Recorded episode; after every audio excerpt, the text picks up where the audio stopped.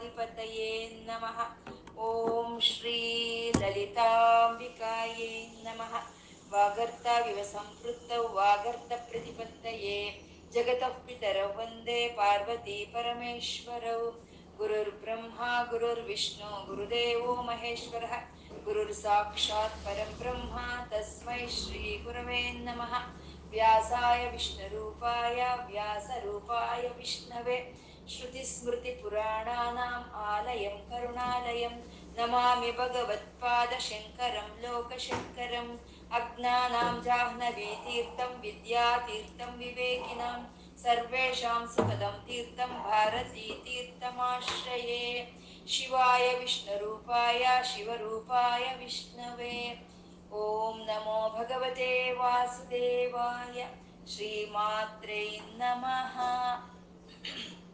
ನಾಮ ರೂಪರಹಿತವಾದ ಚೈತನ್ಯವನ್ನ ನಾವು ವಿಷ್ಣು ಸಹಸ್ರನಾಮದಲ್ಲಿ ನಾರಾಯಣ ಬ್ರಹ್ಮ ಅಂತ ಉಪಾಸನೆ ಮಾಡ್ಕೊಳ್ತಾ ಇದ್ದೀವಿ.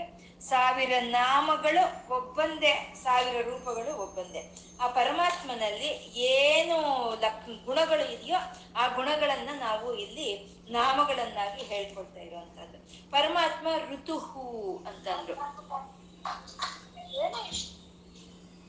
ಪರಮಾತ್ಮ ಋತುಹು ಅಂತಂದ್ರು. ಋತುಹು ಅನ್ನೋ ಧಾತುವಿಗೆ ಕದಲಿ ಮುಂದೆ ಹೋಗೋದು ಮತ್ತೆ ಒಂದು ಬದಲಾವಣೆ ಆಗೋದು ಅಂತ ಅರ್ಥ. ಈ ಕಾಲ ಮುಂದೆ ಕದಲಿ ಮುಂದೆ ಹೋಗ್ತಾ ಇರುತ್ತೆ. ಇವತ್ತು ಇದ್ದಾಗ ನಾಳೆ ಇರೋದಿಲ್ಲ ಅಂತ ಆ ಋತುಹು ಶಬ್ದ ಈ ಕಾಲಕ್ಕೆ ಸರಿ ಹೋಗುತ್ತೆ ಅಂತ. ಈ ಆರು ಋತುಗಳಲ್ಲಿ ಪ್ರಕೃತಿ ಒಂದೊಂದು ರೀತಿಯಲ್ಲಿ ಒಂದೊಂದು ಒಂದೊಂದು ಋತುವಿನಲ್ಲಿ ಒಂದೊಂದು ರೀತಿ ಇರುತ್ತೆ.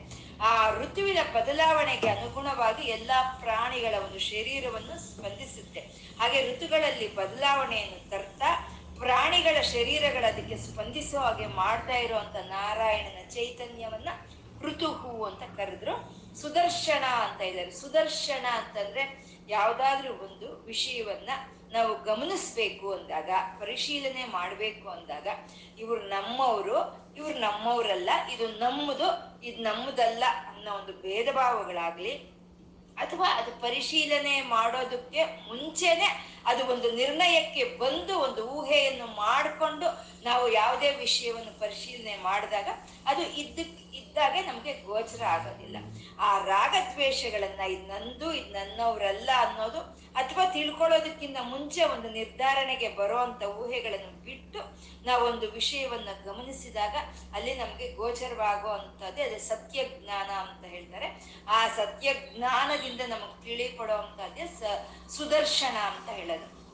ನಮ್ಮ ಮೂಲಾಧಾರಾದಿ ಚಕ್ರಗಳನ್ನೆಲ್ಲ ದಾಟಿಕೊಂಡು ನಮ್ಮ ಜ್ಞಾನ ಅನ್ನೋದು ಸಹಸ್ರಾರ ಚಕ್ರವನ್ನು ಸೇರ್ಕೊಂಡಾಗ ಅಲ್ಲಿ ನಮ್ಗಾಗೋ ಅಂತ ಒಂದು ಅನುಭವ ದರ್ಶನವೇ ಅದೇ ಸುದರ್ಶನ ಅಂತ. ಕಾಲಹ ಅಂದ್ರು ಕಾಲಹ ಅಂದ್ರೆ ಯಾವುದರಿಂದ ನಾವು ಗಣನೆ ಮಾಡ್ತೀವೋ ಅದನ್ನೇ ಕಾಲ ಅಂತ ಹೇಳೋದು. ಇಲ್ಲಿಂದ ಇಲ್ಲಿವರೆಗೂ ಅಂತ, ಈ ಕಾಲದಲ್ಲಿ ಅಂತ, ಕಾಲದಿಂದ ನಾವು ಪ್ರತಿಯೊಂದನ್ನು ಗಣನೆ ಮಾಡ್ತೀವಿ. ಆಕಾಶದಿಂದನೋ ಅಥವಾ ಗಾಳಿಯಿಂದನೋ ಅಗ್ನಿಯಿಂದನೋ ಯಾವುದನ್ನು ನಾವು ಲೆಕ್ಕ ಹಾಕಕ್ ಆಗೋದಿಲ್ಲ. ಹಾಗೆ ಲೆಕ್ಕ ಹಾಕೋಕೆ ಆಗೋ ಅಂತ ಕಾಲ ಸ್ವರೂಪನ ಪರಮಾತ್ಮ ಅವನು ಕಾಲಹ ಅಂತಂದ್ರು. ಪರಮೇಷ್ಠಿ ಅಂದ್ರೆ ಎಲ್ಲ ಒಂದು ಒಂದು ದಾಟಿಕೊಂಡು ಉನ್ನತವಾದ ಸ್ಥಾನದಲ್ಲಿ ಇರೋ ಅಂತ ಪರಮಾತ್ಮನೇ ಅವನೇ ಪರಮೇಷ್ಠಿ ಅಂತಂದ್ರು. ಅಂದ್ರೆ ನಮ್ಮ ಈ ವಿಶ್ವಕ್ಕೆಲ್ಲ ಒಂದು ಚೈತನ್ಯವನ್ನು ಕೊಡ್ತಾ ಈ ಪ್ರಪಂಚದ ಪ್ರಪಂಚವನ್ನೆಲ್ಲ ಶಾಸಿಸ್ತಾ ಇರುವಂತ ಸೂರ್ಯ ಯಾವ ರೀತಿ ಮೇಲೆ ಇದಾನೋ, ನಮ್ಮ ಈ ಶರೀರವನ್ನು ಶಾಸಿಸ್ತಾ ಇರುವಂತ ಜ್ಞಾನೇಂದ್ರಿಯಗಳು ಬುದ್ಧಿ ಎಲ್ಲ ನಮ್ಮ ಶರೀರದ ಮೇಲ್ಭಾಗದಲ್ಲಿ ಹೇಗಿದೆಯೋ ಹಾಗೆ ಈ ವಿಶ್ವವನ್ನೆಲ್ಲ ಶಾಸಿಸ್ತಾ ಇರುವಂತ ಪರಮಾತ್ಮ ಅವನು ಪರಮೇಷ್ಠಿ ಮೇಲೆ ಎಲ್ಲದಕ್ಕಿಂತ ಉನ್ನತವಾದ ಸ್ಥಾನದಲ್ಲಿ ಇದ್ದಾನೆ ಪರಮೇಷ್ಠಿ. ಪರಿಗ್ರಹ ಅಂದ್ರು. ಪರಮಾತ್ಮ ಮೇಲುಗಡೆ ಇರುವಂತ ಪರಮಾತ್ಮ ಎಲ್ಲವನ್ನು ತಾನು ಗ್ರಹಿಸ್ತಾ ಇದ್ದಾನೆ. ಪರಮಾತ್ಮನನ್ನು ಎಲ್ಲವೂ ಪರಮಾತ್ಮನನ್ನು ಗ್ರಹಿಸ್ತಾ ಇದೆ. ಪರಮಾತ್ಮ ಗ್ರಹಿಸದಲ್ಲೇ ಇರೋಂಥದ್ದಾಗ್ಲಿ ಅಥವಾ ಪರಮಾತ್ಮನನ್ನು ಗ್ರಹಿಸದಲ್ಲೇ ಇರುವಂತದ್ದು ಯಾವುದು? ಈ ಸೃಷ್ಟಿಯಲ್ಲಿ ಇಲ್ಲ ಅಂತ ಅವನು ಪರಿಗ್ರಹ ಅಂತಂದ್ರು. ಭಕ್ತರನ್ನ, ಭಕ್ತರು ಮಾಡೋ ಅಂತ ಸ್ತುತಿಯನ್ನ ಈ ರಾಕ್ಷಸರು ಮಾಡೋ ಅಂತ ಒಂದು ದುರ್ಭಾಷಣೆಗಳನ್ನ ಎಲ್ಲವನ್ನು ಲೆಕ್ಕ ಎಲ್ಲವನ್ನು ಗ್ರಹಿಸ್ಕೊಳ್ಳೋ ಅಂತ ಅವನು ಅವನು ಪರಿಗ್ರಹ ಉಗ್ರಹ ಆ ಪರಮಾತ್ಮನಲ್ಲಿ ಏನು ಒಂದು ರೌದ್ರ ಲಕ್ಷಣ ಇದೆಯೋ ಆ ರೌದ್ರ ಲಕ್ಷಣದಿಂದ ಗ್ರಹ ನಕ್ಷತ್ರಗಳು ಎಲ್ಲ ಅದ್ರ ಕೆಲಸವನ್ನು ಅವು ಮಾಡ್ತಾ ಇರೋವಂಥದ್ದು. ಪ್ರಾಣಿಗಳು ಎಲ್ಲವೂ ಅವ ಒಂದು ಲಕ್ಷಣಗಳಿಂದ ಅವು ಪ್ರವರ್ತಿಸ್ತಾ ಇದೆ ಅಂದ್ರೆ ಆ ಒಳಗಡೆ ಇರುವಂತ ನಾರಾಯಣನ ಚೈತನ್ಯದಿಂದ ಅವ ಕೆಲ್ಸಗಳನ್ನ ಅವನು ಮಾಡ್ತಾ ಇರುವಂತದ್ದು ಪರಮಾತ್ಮ ಉಗ್ರಹ ಅಂತ ಅವನು ಒಂದು ಉಗ್ರ ಒಂದು ಲಕ್ಷಣದಿಂದ ಎಲ್ಲ ಈ ಭೂಮಂಡಲವನ್ನು ಎಲ್ಲ ಶಾಸಿಸ್ತಾ ಇದ್ದಾನೆ. ಎಲ್ಲ ಪ್ರಾಣಿ ಪ್ರಕೃತಿಗಳನ್ನ ಶಾಸಿಸ್ತಾ ಇರುವಂತ ಪರಮಾತ್ಮ, ಅವನು ಉಗ್ರಹ ಅಂತಂದ್ರು ಸಂವತ್ಸರ ಸಂವತ್ಸರ ಅಂದ್ರೆ ಸಂ ಅಂದ್ರೆ ಸಂಪೂರ್ಣ, ವತ್ಸರ ಅಂದ್ರೆ ವಾಸ ಮಾಡೋ ಅಂತದ್ದು ಯಾವುದ್ರ ಒಳಗೆ ಸಂಪೂರ್ಣವಾಗಿ ಎಲ್ಲ ವಾಸ ಮಾಡುತ್ತೋ ಅದನ್ನ ಸಂವತ್ಸರ ಅಂತ ಹೇಳೋದು.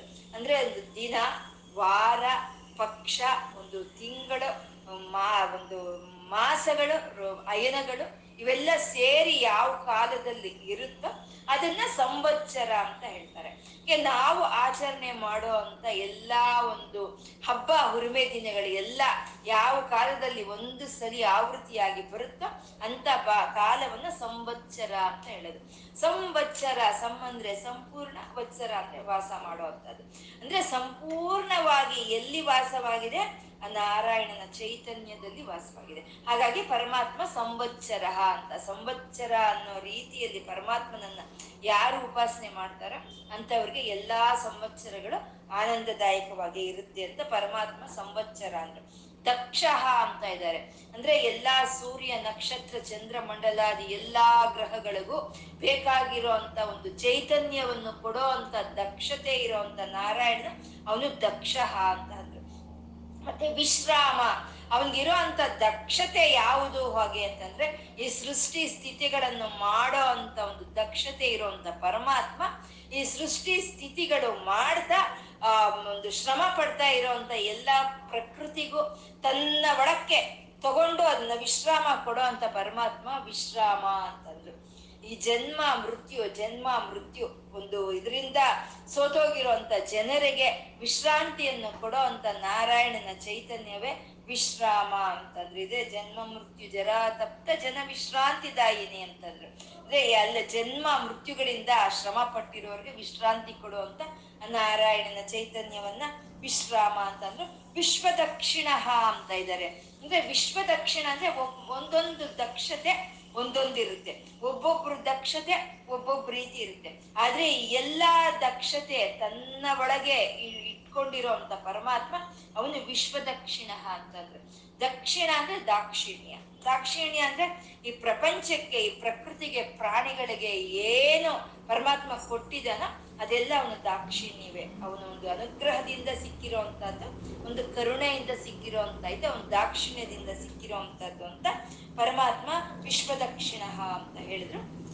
ಇನ್ನು ಮುಂದಿನ ಶ್ಲೋಕ, ನಲ್ವತ್ತಾರನೇ ಶ್ಲೋಕ, ಒಂಬತ್ತು ನಾಮಗಳಿಂದ ಕೂಡಿ ಇರೋ ಅಂತದ್ದು ವಿಸ್ತಾರಸ್ತಾವರಸ್ತಾಣು ಪ್ರಮಾಣಂ ಬೀಜಮವ್ಯಯಂ ಅರ್ಥೋ ನರ್ಥೋ ಮಹಾಕೋಶೋ ಮಹಾಭೋಗೋ ಮಹಾದನ ಅಂತ ಒಂಬತ್ತು ನಾಮಗಳಿಂದ ಕೂಡಿ ಇರುವಂತ ಶ್ಲೋಕ ಇದು. ವಿಸ್ತಾರ ಸ್ಥಾವರ ಸ್ಥಾಣವು ಪ್ರಮಾಣಂ ಬೀಜಮವ್ಯಯಂ ಅರ್ಥ ಅನರ್ಥ ಮಹಾಕೋಶ ಮಹಾಭೋಗ ಮಹಾದನಃ ಅಂತ ಒಂಬತ್ತು ನಾಮಗಳಿಂದ ಕೂಡಿರುವಂತ ಶ್ಲೋಕ ಇದು. ವಿಸ್ತಾರ ಅಂತ ಇದ್ದಾರೆ, ಪರಮಾತ್ಮ ವಿಸ್ತಾರ. ವಿಸ್ತಾರ ಅಂತಂದ್ರೆ ಈ ಪ್ರಪಂಚಕ್ಕೆಲ್ಲ ವಿಸ್ತಾರ ಲಕ್ಷಣ ಅನ್ನೋದು ಇರೋವಂಥದ್ದು. ಈ ಪ್ರಪಂಚ ಪೂರ್ತಿ ನಾರಾಯಣನ ಚೈತನ್ಯ ವಿಸ್ತರಿಸಿಕೊಂಡಿದೆ. ಅಂದ್ರೆ ವಿಸ್ತರಿಸ್ಕೊಳ್ಳೋ ಅಂತ ಚೈತನ್ಯವೇ ನಾರ, ಒಂದು ಆ ಚೈತನ್ಯದ ಲಕ್ಷಣ, ವಿಸ್ತರಿಸ್ಕೊಳ್ಳೋ ಅಂತದ್ದೇ ಚೈತನ್ಯದ ಲಕ್ಷಣ ಅಂತ. ಒಬ್ಬ ರಾಜ ತನ್ನ ರಾಜ್ಯವನ್ನ ವಿಸ್ತರಿಸ್ಕೊಳ್ತಾನೆ. ಹಾಗೆ ನಾರಾಯಣನ ಚೈತನ್ಯ ಅನ್ನೋದು ಒಂದು ಎಲ್ಲ ಕಡೆ ವಿಸ್ತರಿಸ್ಕೊಂಡಿದೆ ಅಂತ ಹೇಳ್ತಾ ವಿಸ್ತಾರ ಅಂತ ಹೇಳ್ತಾ ಇದ್ದಾರೆ. ಪರಮಾತ್ಮ ವಿಸ್ತಾರ ಅಂತ. ಆ ವಿಸ್ತಾರವಾಗಿರುವಂತ ಪರಮಾತ್ಮ ಇದನ್ನ ವಿಸ್ತಾರ ಅಂತ ಹೇಳಿ ಎಂದಿನ ಶ್ಲೋಕದಲ್ಲಿ ಹೇಳಿದ್ರು, ವ್ಯಾಪ್ತಿ ಅಂತ ಹೇಳಿದ್ರು. ಅನೇಕ ನಾಮಗಳಲ್ಲಿ ನಮಗೆ ಆ ಪರಮಾತ್ಮನ ವಿಸ್ತಾರ ಲಕ್ಷಣವನ್ನ ನಮಗ್ ತಿಳಿಸ್ತಾ ಇದ್ದಾರೆ. ಮತ್ತೆ ಇಲ್ಲಿ ಯಾಕೆ ವಿಸ್ತಾರ ಅಂತ ಹೇಳಿದ್ರು ಹಾಗೆ ಅಂತಂದ್ರೆ ಆ ವಿಸ್ತಾರ ಲಕ್ಷಣ ಇರೋಂಥದ್ದೇ ಈ ವಿಷ್ಣು ಸಹಸ್ರನಾಮ ಅಂತ ಹೇಳೋದು ವಿಷ್ಣು ಅಂದ್ರೆ ವ್ಯಾಪಿಸ್ಕೊಂಡಿರುವಂತ ಶಕ್ತಿಯನ್ನ ವಿಷ್ಣು ಅಂತ ಹೇಳ್ತಾರೆ. ಅಂದ್ರೆ ಈ ಸಾ ಈ ಸಾವಿರ ನಾಮಗಳು ಆ ಪರಮಾತ್ಮನ ವಿಸ್ತಾರ ಶಕ್ತಿಯನ್ನೇ ತೋರಿಸ್ಕೊಡೋ ಅಂತದ್ದು ವಿಸ್ತಾರ ಅಂತ ಹೇಳಿದ್ರು. ಆ ಪರಮಾತ್ಮನಲ್ಲಿ ಆ ಏನು ವಿಸ್ತಾರ ಲಕ್ಷಣ ಅನ್ನೋದು ಇದೆಯೋ ಅದನ್ನ ಅವನು ಈ ಪ್ರಕೃತಿಗೆ, ಈ ಪ್ರಾಣಿಗಳಿಗೆ ಹಂಚಿಕೊಟ್ಟಿದ್ದಾನೆ. ಅವನ ವಿಸ್ತಾರ ಲಕ್ಷಣವನ್ನ ಈ ಪ್ರಕೃತಿಯಲ್ಲಿ, ಈ ಪ್ರಾಣಿಗಳಲ್ಲಿ ಅವನು ಹಂಚಿಕೊಟ್ಟಿದ್ದಾನೆ. ಇವಾಗ ಒಂದು ಸೂರ್ಯನು ನಮಗೆ ಕಾಣಿಸ್ತಾ ಇರುವಂತ ಸೂರ್ಯನು, ಅವನು ಈ ಭೂಮಿಗಿಂತ ನೂರು ಪಟ್ಟು ಜಾಸ್ತಿ ಇರುವಂತ ಅವನ ಸೂರ್ಯ ಭೂಮಿಗಿಂತ ನೂರು ಪಟ್ಟು ಜಾಸ್ತಿ ಇರ್ತಾನೆ. ಆ ನೂರು ಪಟ್ಟು ಜಾಸ್ತಿ ಇರುವಂತ ಸೂರ್ಯನು ಅವನ ಅವನ ಹಾಗಾಗೆ ಏನು ಅವನು ಪ್ರಕಟವಾಗೋದಿಲ್ಲ. ಅವನು ಬೀಜ ರೂಪದಲ್ಲಿ ಪ್ರಕಟವಾಗಿ ಅವನು ವಿಸ್ತರಿಸ್ಕೊಡ್ತಾನೆ ಎಲ್ಲ ಕಡೆ ಅವನು ವಿಸ್ತರಿಸ್ಕೊಡ್ತಾನೆ ಅಂತ ವಿಸ್ತಾರ ಲಕ್ಷಣ ಅನ್ನೋದು ಈ ಪ್ರಕೃತಿ ಪ್ರಾಣಿಗಳಿಗೆ ಪರಮಾತ್ಮ ಇಟ್ಟಿರುವಂತದ್ದು ಸೃಷ್ಟಿಗೆ ಪೂರ್ವದಲ್ಲಿ ಇರುವಂತ ಪರತತ್ವಕ್ಕೆ ತಾನು ಸೃಷ್ಟಿ ಸ್ಥಿತಿ ಲಯಗಳನ್ನು ಮಾಡಬೇಕು, ಸೃಷ್ಟಿ ಮಾಡಬೇಕು ಅನ್ನೋ ಒಂದು ಒಂದು ಸಂಕಲ್ಪ ಅವನ ಮನಸ್ಸಿಗೆ ಬಂದಾಗ ಅವನು ಬಿಂದು ರೂಪದಲ್ಲಿ ಪ್ರಕಟವಾಗ್ತಾನೆ, ಅವನು ಬಿಂದು ರೂಪದಲ್ಲಿ ಪ್ರಕಟವಾಗ್ತಾನೆ. ಆ ಬಿಂದು ರೂಪದಲ್ಲಿ ಪ್ರಕಟವಾದಂತ ಆ ಬಿಂದುವೆ ತ್ರಿಕೋಣವಾಗಿ ವಿಸ್ತಾರವಾಗುತ್ತೆ. ತ್ರಿಕೋಣ ಅಂದ್ರೆ ಇಚ್ಛಾ ಜ್ಞಾನ ಕ್ರಿಯಾಶಕ್ತಿಗಳ ಆ ತ್ರಿಕೋಣವೇ ಅಷ್ಟ ತ್ರಿಕೋಣವಾಗಿ ಪ್ರಕಟವಾಗುತ್ತೆ. ಆ ಅಷ್ಟ ತ್ರಿಕೋಣ ಅನ್ನೋದೇ ಪಂಚಭೂತಗಳು, ಸೂರ್ಯ ಚಂದ್ರರು, ಮತ್ತೆ ನಮ್ಮ ಒಂದು ಮನಸ್ಸಿನ ತತ್ವ ಆಗ್ಬೋದು, ಅಥವಾ ನಾನು ಅನ್ನೋ ಒಂದು ಅಹಂ ಆಗ್ಬೋದು. ಈ ರೀತಿ ವಿಸ್ತರಿಸ್ಕೊಳ್ಳುತ್ತೆ. ಅಂದ್ರೆ ಆ ಬಿಂದುವಾಗಿ ಬಂದಿರುವಂತ ಶಿವಶಕ್ತಿಯವಾದಂತ ಆ ಬಿಂದುವು ನವಾವರಣಗಳಲ್ಲಾಗಿ ವಿಸ್ತರಿಸ್ಕೊಳ್ಳುತ್ತೆ ಅನ್ನೋದು ಆ ವಿಸ್ತಾರ ಲಕ್ಷಣ ಅಂತ ಪರಮಾತ್ಮ ಆ ಬಿಂದುವು ಅನ್ನೋದು ಬಂದಾಗ ಆ ಬಿಂದುವಿನ ಜೊತೆ ನಾದ ಅನ್ನೋದು ಬರುತ್ತೆ. ನಾದ ಬಿಂದು ಅಂತ ಹೇಳ್ತೀವಿ. ಆ ಬಿಂದು ಎಲ್ಲಿರುತ್ತೋ ಆ ನಾದನೂ ಇರುತ್ತೆ. ಆ ನಾದವು ಓಂಕಾರವಾಗಿ ಅದು ವಿಸ್ತಾರಗೊಳ್ಳುತ್ತೆ. ಓಂಕಾರವಾಗಿ ನಾದ ಅನ್ನೋದು. ಆ ಹೂ ಮ ಅನ್ನೋದು ವಿಸ್ತಾರವಾಗುತ್ತೆ.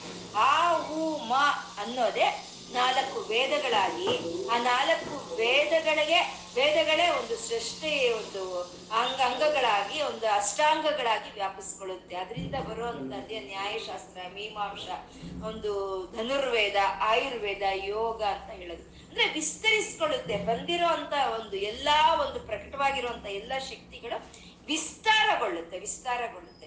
ಇವಾಗ ಸೂರ್ಯನ ಭೂಮಿಗೆ ನೂರಾರು ಪಟ್ಟು ಹೆಚ್ಚಿನವನಾಗಿರುವಂತ ಸೂರ್ಯನ ಅವನು ಬೀಜ ಸ್ವರೂಪದಲ್ಲಿ ಪ್ರಕಟವಾಗಿ ಅವನು ವಿಸ್ತರಿಸಿಕೊಡ್ತಾರೆ ಅವನಿಂದ ಬರ್ತಾ ಇರುವಂತ ಕಿರಣಗಳು ಈ ಭೂಮಿ ಮೇಲೆ ಬಿದ್ದು ಈ ಭೂಮಿ ಮೇಲೆ ಎಲ್ಲ ವಿಸ್ತರಿಸ್ಕೊಳ್ತಾ ಇರುವಂತಹದ್ದು.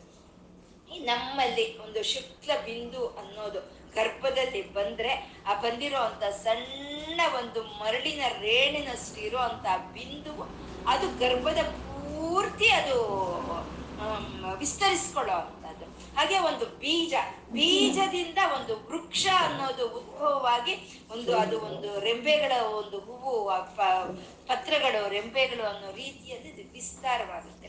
ಹಾಗೆ ಒಂದು ಆವಿರಿ ಆಗಿರುವಂತ ಒಂದು ನೀರು ಬರ್ತೀವಲ್ವಾ ಆ ನೀರು, ಆ ಮೋಡಗಳು ಆಕಾಶದ ತುಂಬಾ ವಿಸ್ತಾರಗಳು ಹಾಗೆ ಆ ವಿಸ್ತಾರಗೊಳ್ಳೋ ಅಂತ ಒಂದು ಲಕ್ಷಣವನ್ನ ಈ ಪ್ರಪಂಚದ ಪೂರ್ತಿ ಪರಮಾತ್ಮ ಇಟ್ಟಿದ್ದಾನೆ. ತನಗಿದೆ, ತನಗೆ ಆ ವಿಸ್ತಾರಗೊಳ್ಳೋ ಅಂತ ಒಂದು ಲಕ್ಷಣ ಅವನಲ್ಲಿದೆ. ಅವನಲ್ಲಿ ಏನು ಲಕ್ಷಣ ಇದೆಯೋ ಅದನ್ನ ಈ ಪ್ರಕೃತಿಯಲ್ಲಿ, ಈ ಪ್ರಾಣಿಗಳಲ್ಲಿ ಅವನು ಇಟ್ಟಿದ್ದಾನೆ. ಅವನು ಅವನು ಬಿಂದು ಬೀಜವಾಗಿ ಬಂದಿರೋದು ಎಲ್ಲ ವಿಸ್ತರಿಸ್ಕೊಳುತ್ತೆ. ಈ ಪ್ರಪಂಚ ಪೂರ್ತಿ ಎಲ್ಲ ವಿಸ್ತರಿಸ್ಕೊಳ್ಳುತ್ತೆ ಆ ವಿಸ್ತಾರ ಲಕ್ಷಣವನ್ನ ಈ ಪ್ರಾಣಿಗಳಲ್ಲಿ ಅವನು ಇಟ್ಟಿದ್ದಾನೆ. ಇವಾಗ ತಂದೆ ತಾಯಿಯ ಗುಣಗಳು ಆ ಮಕ್ಕಳಿಗೆ ಯಾವ ರೀತಿ ಬರುತ್ತೋ ಆ ರೀತಿ ವಾಗರ್ಥ ಇವ ಸಂಪೃತ್ತ ವಾಗರ್ತ ಪ್ರತಿಪತ್ತಯ ಜಗತಃ ಪಿತರ ಒಂದೇ ಪಾರ್ವತಿ ಪರಮೇಶ್ವರವು. ಪಾರ್ವತಿ ಪ ರಮೇಶ್ವರವು ಅಂತಂದ್ರೆ ಪಾರ್ವತಿ ಪ ಅಂದ್ರೆ ಪಾರ್ವತಿ ಪರಮೇಶ್ವರರು, ರಮೇಶ್ವರವು ಅಂತಂದ್ರೆ ಲಕ್ಷ್ಮೀನಾರಾಯಣರು. ಪಾರ್ವತಿ ಪರಮೇಶ್ವರರು, ಲಕ್ಷ್ಮೀನಾರಾಯಣರ ಈ ಪ್ರಕೃತಿಗೆ ತಂದೆ ತಾಯಿ. ಆ ತಂದೆ ತಾಯಿ ಆಗಿರುವಂತವ್ರಲ್ಲಿ ಏನು ಲಕ್ಷಣಗಳು ಇದೆಯೋ ಆ ಲಕ್ಷಣಗಳೇ ಅವರು ಪ್ರಕೃತಿಗೆ, ಈ ಪ್ರಾಣಿಗಳಿಗೆ ಹಂಚಿಕೊಡ್ತಾ ಇರೋವಂಥದ್ದು ಹಂಚಿಕೊಡ್ತಾ ಇರೋದು. ಇದೊಂದು ಸ್ವಲ್ಪ ಗಮನಿಸಿದ್ರೆ ಆ ಪರಮಾತ್ಮನ ಅನುಭವ ಅನ್ನೋದು ನಮಗೆ ಸುಲಭವಾಗಿ ನಮಗೆ ಒಂದು ಸಿಕ್ಕುವಂಥದ್ದು, ಸುಲಭವಾಗಿ ಸಿಕ್ಕುತ್ತೆ. ಇದನ್ನ ಅನೇಕ ಒಂದು ನಾಮಗಳಲ್ಲಿ ಹೇಳ್ಕೊಂಡು ಬಂದಿದ್ದಾರೆ. ಜಹ್ನು ಅನ್ನೋ ನಾಮದಲ್ಲಿ ಹೇಳಿದ್ರು. ಆ ಪರಮಾತ್ಮನಲ್ಲಿ ಏನ್ ಲಕ್ಷಣ ಇರುತ್ತೋ ಅದನ್ನೇ ಅವನು ಹಂಚಿಕೊಡ್ತಾನೆ ಇಲ್ಲಿ ವಿಸ್ತಾರ, ಅಂದ್ರೆ ವಿಸ್ತರಿಸ್ಕೊಳ್ಳೋ ಅಂತ ಒಂದು ಲಕ್ಷಣ ಇರುವಂತ ಪರಮಾತ್ಮ ಆ ವಿಸ್ತಾರ ಲಕ್ಷಣವನ್ನ ಈ ಪ್ರಕೃತಿ ಪ್ರಾಣಿಗಳಲ್ಲಿ ಇಟ್ಟಿದ್ದಾನೆ ಅಂತ ಪರಮಾತ್ಮ ರೀತಿ ಇಟ್ಟಿದ್ದಾನೆ. ಅಮ್ಮ ಲಲಿತೇನಾದ್ರೂನು ಆ ಈಶ್ವರನು ಮೆಚ್ಚಿ ಅರ್ಧ ಭಾಗವನ್ನು ಅಮ್ಮನವ್ರಿಗೆ ಕೊಟ್ರೆ ಅಪರಿತೃಪ್ತೇನ ಮನಸ್ಸ. ಅತೃಪ್ತಿ ಇಲ್ದಲೆ ಆ ಪೂರ್ತಿ ಆ ಈಶ್ವರನ ಶರೀರವನ್ನೆಲ್ಲ ಅಮ್ಮ ವಿಸ್ತರಿಸ್ಕೊಂಡ್ಬಿಡ್ತಾರೆ, ಆಕ್ರಮಿಸ್ಕೊಡ್ತಾರೆ. ಅಂತ ವಿಸ್ತಾರ ಲಕ್ಷಣವನ್ನ ಈ ಪ್ರಕೃತಿಯಲ್ಲಿ ಪರಮಾತ್ಮ ಇಟ್ಟಿದ್ದಾನೆ. ಅವನು ವಿಸ್ತಾರ ಅಂತಂದ್ರು ಸ್ಥಾವರ ಸ್ಥಾಣು ಅಂತ ಇದ್ದಾರೆ ಸ್ಥಾವರ ಸ್ಥಾನ ಸ್ಥಾವರ ಅಂತಂದ್ರೆ ಇರೋ ಅಂಥದ್ದನ್ನ ಸ್ಥಾವರ ಅಂತ ಹೇಳ್ತಾರೆ. ಮತ್ತೆ ಸ್ಥಾಣ ಅಂದ್ರೆ ಸ್ಥಾಣ ಅಂದ್ರೂ ಕದಲ್ದಲೇ ಇರೋವಂಥದ್ದೇ ಆ ಕದಲ್ದಲೇ ಇರೋ ಅಂತದ್ನೆಲ್ಲವನ್ನು ತಾನು ಕದಲ್ದಲೇ ನಿಂತುಕೊಂಡು ಹಿಡಿದಿಟ್ಕೊಂಡಿರೋ ಅಂತ ನಾರಾಯಣನ ಚೈತನ್ಯವನ್ನ ಸ್ಥಾವರ ಸ್ಥಾಣು ಅಂತ ಹೇಳಿದ್ರು. ಅಂದ್ರೆ ಈ ಪ್ರಪಂಚದಲ್ಲಿ ಇರುವಂತ ವ್ಯವಸ್ಥೆ ಎಲ್ಲಾನು ಅದು ಸ್ಥಾವರವೇ, ಅದು ಕದಿಲಿ ಹೋಗೋದಲ್ಲ ಶಾಶ್ವತವಾದಂಥ ಧರ್ಮಗಳು. ಈ ಗ್ರಹ ನಕ್ಷತ್ರಗಳ ಒಂದು ಚಲನವಾಗ್ಬೋದು, ಈ ಪ್ರಾಣಿ ಪ್ರಕೃತಿಯ ಒಂದು ವ್ಯವ, ವ್ಯವಹಾರ ಮಾಡೋ ಅಂತ ಒಂದು ಪದ್ಧತಿ ಆಗ್ಬೋದು. ಇವೆಲ್ಲ ಸ್ಥಾನ ಇವು ಕದಿಲಿ ಹೋಗ್ದಲೇ ಇರುವಂತದ್ದು ಸ್ಥಾನ. ಮತ್ತೆ ಈ ಕದಿಲಿ ಹೋಗ್ದಲೇ ಇರುವಂತ, ಸ್ಥಿರವಾಗಿರುವಂತ ಈ ಪ್ರಪಂಚಕ್ಕೆ ಯಾರು ಆಧಾರವಾಗಿದ್ದಾರೆ ಅಂತಂದ್ರೆ ಆ ಪರಮಾತ್ಮನೇ ಸ್ಥಾನವು ಅವನು ಕದಲ್ದಲೆ ಅಲ್ಲಿ ನಿಂತಿದ್ದು ಅವನು ಅವನು ಅದಕ್ಕೆ ಆಧಾರವಾಗಿದ್ದಾನೆ. ಯಾವುದಕ್ಕೆ? ಸ್ಥಾವರವಾಗಿರುವಂತದಕ್ಕೆ ಅಂದ್ರೆ ಕದಲ್ದಲೇ ಇರುವಂತದಕ್ಕೆ ತಾನು ಕದಲ್ದಲೇ ನಿಂತುಕೊಂಡು ತಾನು ಆಧಾರವಾಗಿದ್ದಾನೆ ಇದು ಸುಲಭವಾಗಿ ನಮ್ಗೆ ಅರ್ಥ ಆಗ್ಬೇಕು ಅಂತಂದ್ರೆ ಒಂದು ಬಳ್ಳಿ. ಆ ಬಳ್ಳಿ ಏನು ಕದಲೋದಿಲ್ಲ, ಅದು ಇತ್ತ ಕಡೆ ಇರುತ್ತೆ. ಆ ಇತ್ತ ಕಡೆ ಇರೋ ಅಂತ ಬಳ್ಳಿಗೆ ಯಾವ್ದಪ್ಪ ಆಧಾರ ಹಾಗೆ ಅಂತಂದ್ರೆ, ಆ, ಅದಕ್ಕೆ ಒಂದು ಕೋಲನ್ನು ಇಡ್ತೀವಿ ನಾವು. ಒಂದು ಕೋಲನ್ನು ಇಡ್ತೀವಿ ಅಥವಾ ಒಂದು ರಾಡನ್ನು ಇಡ್ತೀವಿ. ಆ ಕೋಲನ್ನು, ಆ ರಾಡನ್ನು ಇಟ್ಟಾಗ ನಾವು ಅದನ್ನ ಸುತ್ತಕೊಂಡು ಅದು ಬೆಳ್ಕೊಂಡು ಬರುತ್ತೆ. ಅಂದ್ರೆ ಕದಲ್ದಲ್ಲೇ ಇರೋ ಅಂತ ಒಂದು ಬಳ್ಳಿಗೆ ಕದಲೋ ಅಂತ ಒಂದು ಸ್ತಂಭವೇ ಆಧಾರವಾಗಿರುವಂತದ್ದನ್ನೇ ಸ್ಥಾವರ ಸ್ಥಾಣ ಅಂತ ಹೇಳೋದು. ಈ ವಿಸ್ತಾರ, ಈ ಸ್ಥಾವರ ಸ್ಥಾನ ಅನ್ನೋ ಒಂದು ಎರಡು ನಾಮಗಳು ನಾವು ಗಮನಿಸಿದ್ರೆ ವಿಷ್ಣು ಸಹಸ್ರನಾಮ ಅನ್ನೋದು ಅರ್ಥಗಳು ತಿಳ್ಕೊಳ್ಳೋ ಅಂಥದ್ದು ಮಾತ್ರನೇ ಅಲ್ಲ. ಆ ವಿಷ್ಣು ಸಹಸ್ರನಾಮ ಅನ್ನೋದು ಅರ್ಥಗಳು ತಗೊಂಡು ಅದನ್ನ ಭಾವಿಸ್ಬೇಕು ಭಾವಿಸ್ಬೇಕು. ಆ ವಿಸ್ತಾರವಾಗಿರುವಂತ ಗುಣ ಇರುವಂತ ಪರಮಾತ್ಮ ತನ್ನ ಮಕ್ಕಳಾದಂತ ಈ ಪ್ರಕೃತಿ ಪ್ರಾಣಿಗಳಿಗೆ ಅದನ್ನ ಹಂಚಿಕೊಟ್ಟಿದ್ದಾನೆ. ತಂದೆ ತಾಯಿ ಆಸ್ತಿ ಹಂಚಿಕೊಟ್ಟಂಗೆ ಅವನಲ್ಲಿರೋ ಲಕ್ಷಣವನ್ನ ಅವನು ಹಂಚಿಕೊಟ್ಟಿದ್ದಾನೆ. ಈ ಕದಲ್ದಲೇ ಇರುವಂತ ಎಲ್ಲಾ ಪ್ರಪಂಚಕ್ಕೂ ತಾನು ಕದಲ್ದಲೆ ಗಟ್ಟಿಯಾಗಿ ನಿಂತುಕೊಂಡು ಅದಕ್ಕೆ ಆಶ್ರಯವಾಗಿದ್ದಾನೆ ಅಂತ ಈ ಸ್ಥಾವರ ಸ್ಥಾನ ಅಂತ ಹೇಳೋದು. ಈ ಭೂಮಿ ಮೇಲೆ ಬೆಳೆಯುವಂಥ ವೃಕ್ಷಗಳಿಗೆಲ್ಲನೂ ಭೂಮಿ ಆಧಾರ. ಈ ಭೂಮಿಗೆ ಪರ್ವತಗಳ ಆಧಾರ. ಅಂದ್ರೆ ಆ ರೀತಿ ಆಧಾರ ಶಕ್ತಿಗಳು ಆಗಿರೋ ಅಂತ ಶಕ್ತಿಗಳಿಗೆ ಆಧಾರವಾಗಿರುವಂತ ಪರಮಾತ್ಮನನ್ನ ಸ್ಥಾವರ ಸ್ಥಾನು ಅಂತ ಇದ್ದಾರೆ. ಅಂದ್ರೆ ಸ್ಥಾವರ, ಕದಲ್ದಲ್ಲೇ ಇರುವಂತದ್ದು ಅವನೇ. ಕದಲ್ದಲ್ಲೇ ಇರೋದಕ್ಕೆ ಆ ಒಂದು ಆಧಾರವಾಗಿರೋಂತ ಅವನು ಅವನೇ ಅಂತ ಹೇಳ್ತಾ, ಸ್ಥಾವರ ಸ್ಥಾಣು ಅಂತ ಹೇಳಿದ್ರು. ಪರಮಾತ್ಮ ಸ್ಥಾವರ ಸ್ಥಾಣು ಅಂತ. ಆ ಕದಲ್ದಲ್ಲೇ ತಾನು ಆದ ಆಧಾರವಾಗಿರುವಂತ ಈ ಪ್ರಪಂಚಕ್ಕೆ ಯಾವುದನ್ನ ಎಷ್ಟು ಕೊಡಬೇಕು, ಯಾವುದಕ್ಕೆ ಎಷ್ಟು ಕೊಡಬೇಕು ಅಂತ ಪ್ರಮಾಣಿಸಿ ನೋಡೋ ಅಂತ ಪರಮಾತ್ಮನನ್ನ ಪ್ರಮಾಣಂ ಅಂತ ಹೇಳ್ತಾ ಇದ್ದಾರೆ. ಪ್ರಮಾಣಂ ಅಂತ. ಇನ್ ಮುಂದಿನ ನಾಮ ಪ್ರಮಾಣ. ಪ್ರಮಾಣಂ ಅಂದ್ರೆ ಜ್ಞಾನ ಸ್ವರೂಪನು ಪರಮಾತ್ಮ ಜ್ಞಾನ ಸ್ವರೂಪನು ಅಂತ ಹೇಳುವಂಥದ್ದು. ಪರಮಾತ್ಮನಿಂದ ವ್ಯಕ್ತವಾಗಿರುವಂತ ಈ ಪ್ರಪಂಚವನ್ನ ತಿಳ್ಕೊಳ್ಳೋದಕ್ಕೆ ಯಾರಿಗೆ ಸಾಧ್ಯ? ಈ ಪ್ರಪಂಚ ಈ ಪರಮಾತ್ಮನಿಂದ ವ್ಯಕ್ತವಾಗಿರುವಂತ ಈ ಪ್ರಪಂಚಕ್ಕೆ ಯಾರು ಪ್ರಮಾಣ ಅಂದ್ರೆ ಪರಮಾತ್ಮನೇ ಪ್ರಮಾಣ. ಈ ಪ್ರಪಂಚವನ್ನೆಲ್ಲ ತಿಳ್ಕೊಳ್ಳೋ ಅಂತ ಒಂದು ಜ್ಞಾನ, ಆ ಸಂಪೂರ್ಣವಾಗಿ ಇರುವಂತ ಪರಮಾತ್ಮ ಅವನೇ, ಅವನು ಎಲ್ಲವನ್ನು ತಿಳ್ಕೊಳ್ತಾನೆ. ಅವನನ್ನ ಸಂಪೂರ್ಣ ತಿಳ್ಕೊಳ್ಳೋದಕ್ಕೆ ಯಾರಿಗೂ ಸಾಧ್ಯ ಇಲ್ಲ. ನಾವು ಯಾವ್ದನ್ನ ತಿಳ್ಕೊಬೇಕು ಅಂದ್ರು, ಯಾರು ಯಾವ್ದನ್ನ ತಿಳ್ಕೊಬೇಕು ಅಂದ್ರು, ನಾವು ಬುದ್ಧಿಯಿಂದ ತಿಳ್ಕೊಳ್ತೀವಿ ಆ ಬುದ್ಧಿಯನ್ನ ಕೊಡೋ ಅಂತ ಅವನು ಎಲ್ಲರಿಗೂ ಆ ಬುದ್ಧಿಯನ್ನ ಕೊಡೋ ಅಂತ ಪರಮಾತ್ಮ ಅವನು ಒಂದು ಎಲ್ಲಾ ಚೈತನ್ಯಗಳಿಗೂ ಮೂಲವಾದಂತ ಕಾರಣವಾಗಿರುವಂತ ಪರಮಾತ್ಮ ಅವನು ಪ್ರಮಾಣಂ ಅಂತ ಹೇಳ್ತಾ ಇದ್ದಾರೆ. ಅಂದ್ರೆ ಪ್ರಮಾಣ ಅವನೇ, ಅವನು ಜ್ಞಾನದಿಂದ ಅವನೇ ಪ್ರಪಂಚವನ್ನು ಸೃಷ್ಟಿ ಮಾಡಿದ್ದಾನೆ. ಈ ಪ್ರಪಂಚಕ್ಕೆಲ್ಲ ಅವನೇ ಪ್ರಮಾಣವಾಗಿದ್ದಾನೆ ಅಂತ. ಇಲ್ಲ ಅಂದ್ರೆ ಪ್ರಪಂಚವನ್ನು ಸೃಷ್ಟಿ ಮಾಡಿರೋ ಅಂತ ಪರಮಾತ್ಮನ್ ಬಿಟ್ರೆ ಇದಕ್ ಪ್ರಮಾಣ ಯಾರು? ಯಾರು ಇದನ್ನ ಹೀಗೆ ಅಂತ ಹೇಳೋರು ಯಾರಿದ್ದಾರೆ ಎಂತ ಪ್ರಮಾಣಂ ಅಂತ ಹೇಳಿದ್ರು ವೇದ ವಿದ್ಯೆಗಳಿದೆ. ಆ ವೇದ ವಿದ್ಯೆಗಳಿಗೆ ಆ ವೇದಗಳೇ ಪ್ರಮಾಣವಾಗಿರುವಂತಹದ್ದು. ಆ ವೇದ ವಿದ್ಯೆಗಳಿಗೆ ವೇದಗಳಲ್ದಲೇ ಇನ್ನೊಂದು ಪ್ರಮಾಣ ಅಂತ ಎಲ್ಲಿಂದ ತಗೊಂಡ್ ಬರ್ತೀವಿ ನಾವು? ಆ ವೇದ ವಿದ್ಯೆಗಳಿಗೆ ವೇದಗಳೇ ಪ್ರಮಾಣವಾಗಿರುವಂತಹದ್ದು. ಪರಮಾತ್ಮ ಜ್ಞಾನ ಸ್ವರೂಪನ, ಆ ಜ್ಞಾನ ಸ್ವರೂಪನಾದಂತ ಪರಮಾತ್ಮ ಅವನೇ ಪ್ರಮಾಣಂ ಈ ಪ್ರಪಂಚ ತನ್ನ ಸೃಷ್ಟಿ ಮಾಡಿದಾನೆ. ಈ ಪ್ರಪಂಚಕ್ಕೆ ತಾನೇ ಒಂದು ಪ್ರಮಾಣವಾಗಿದ್ದಾನೆ ಅಂತ. ಮತ್ತೆ ಈ ಪ್ರಮಾಣಂ ಅಂತ ಹೇಳಿದ್ರೆ ಯಾವುದು ಪ್ರಮಾಣ ಅಂತ ನಾವು ಕೇಳ್ತೀವಿ. ಯಾವ ಪ್ರಮಾಣದಲ್ಲಿ ಅಂತ ಕೇಳ್ತೀವಿ. ಅಂದ್ರೆ ಎಷ್ಟು ಎಷ್ಟು ಅಂತ. ಯಾರಿಗೆ ಎಷ್ಟು, ಎಲ್ಲಿ ಕೊಡಬೇಕು ಅನ್ನೋ ಒಂದು ಅಳತೆಗಳನ್ನು ಹಾಕ್ತಾ ಇರುವಂತ ಪರಮಾತ್ಮನೇ ಅವನ ಪ್ರಮಾಣಂ ಅಂತ ಹೇಳುವಂಥದ್ದು ಪ್ರಮಾಣಂ ಅಂತ. ಒಬ್ಬ ಶಿಲ್ಪಿ ಒಂದು ಶಿಲೆಯನ್ನು ಕೆತ್ತಬೇಕು ಅಂತ ಅನ್ಕೊಂಡ್ರೆ ಅವನು ಅವನ ಮನಸ್ಸಿನಲ್ಲಿ ಮೊದಲೇ ಬಂದ್ಬಿಡುತ್ತೆ ಆಕೃತಿ ಬರುತ್ತೆ.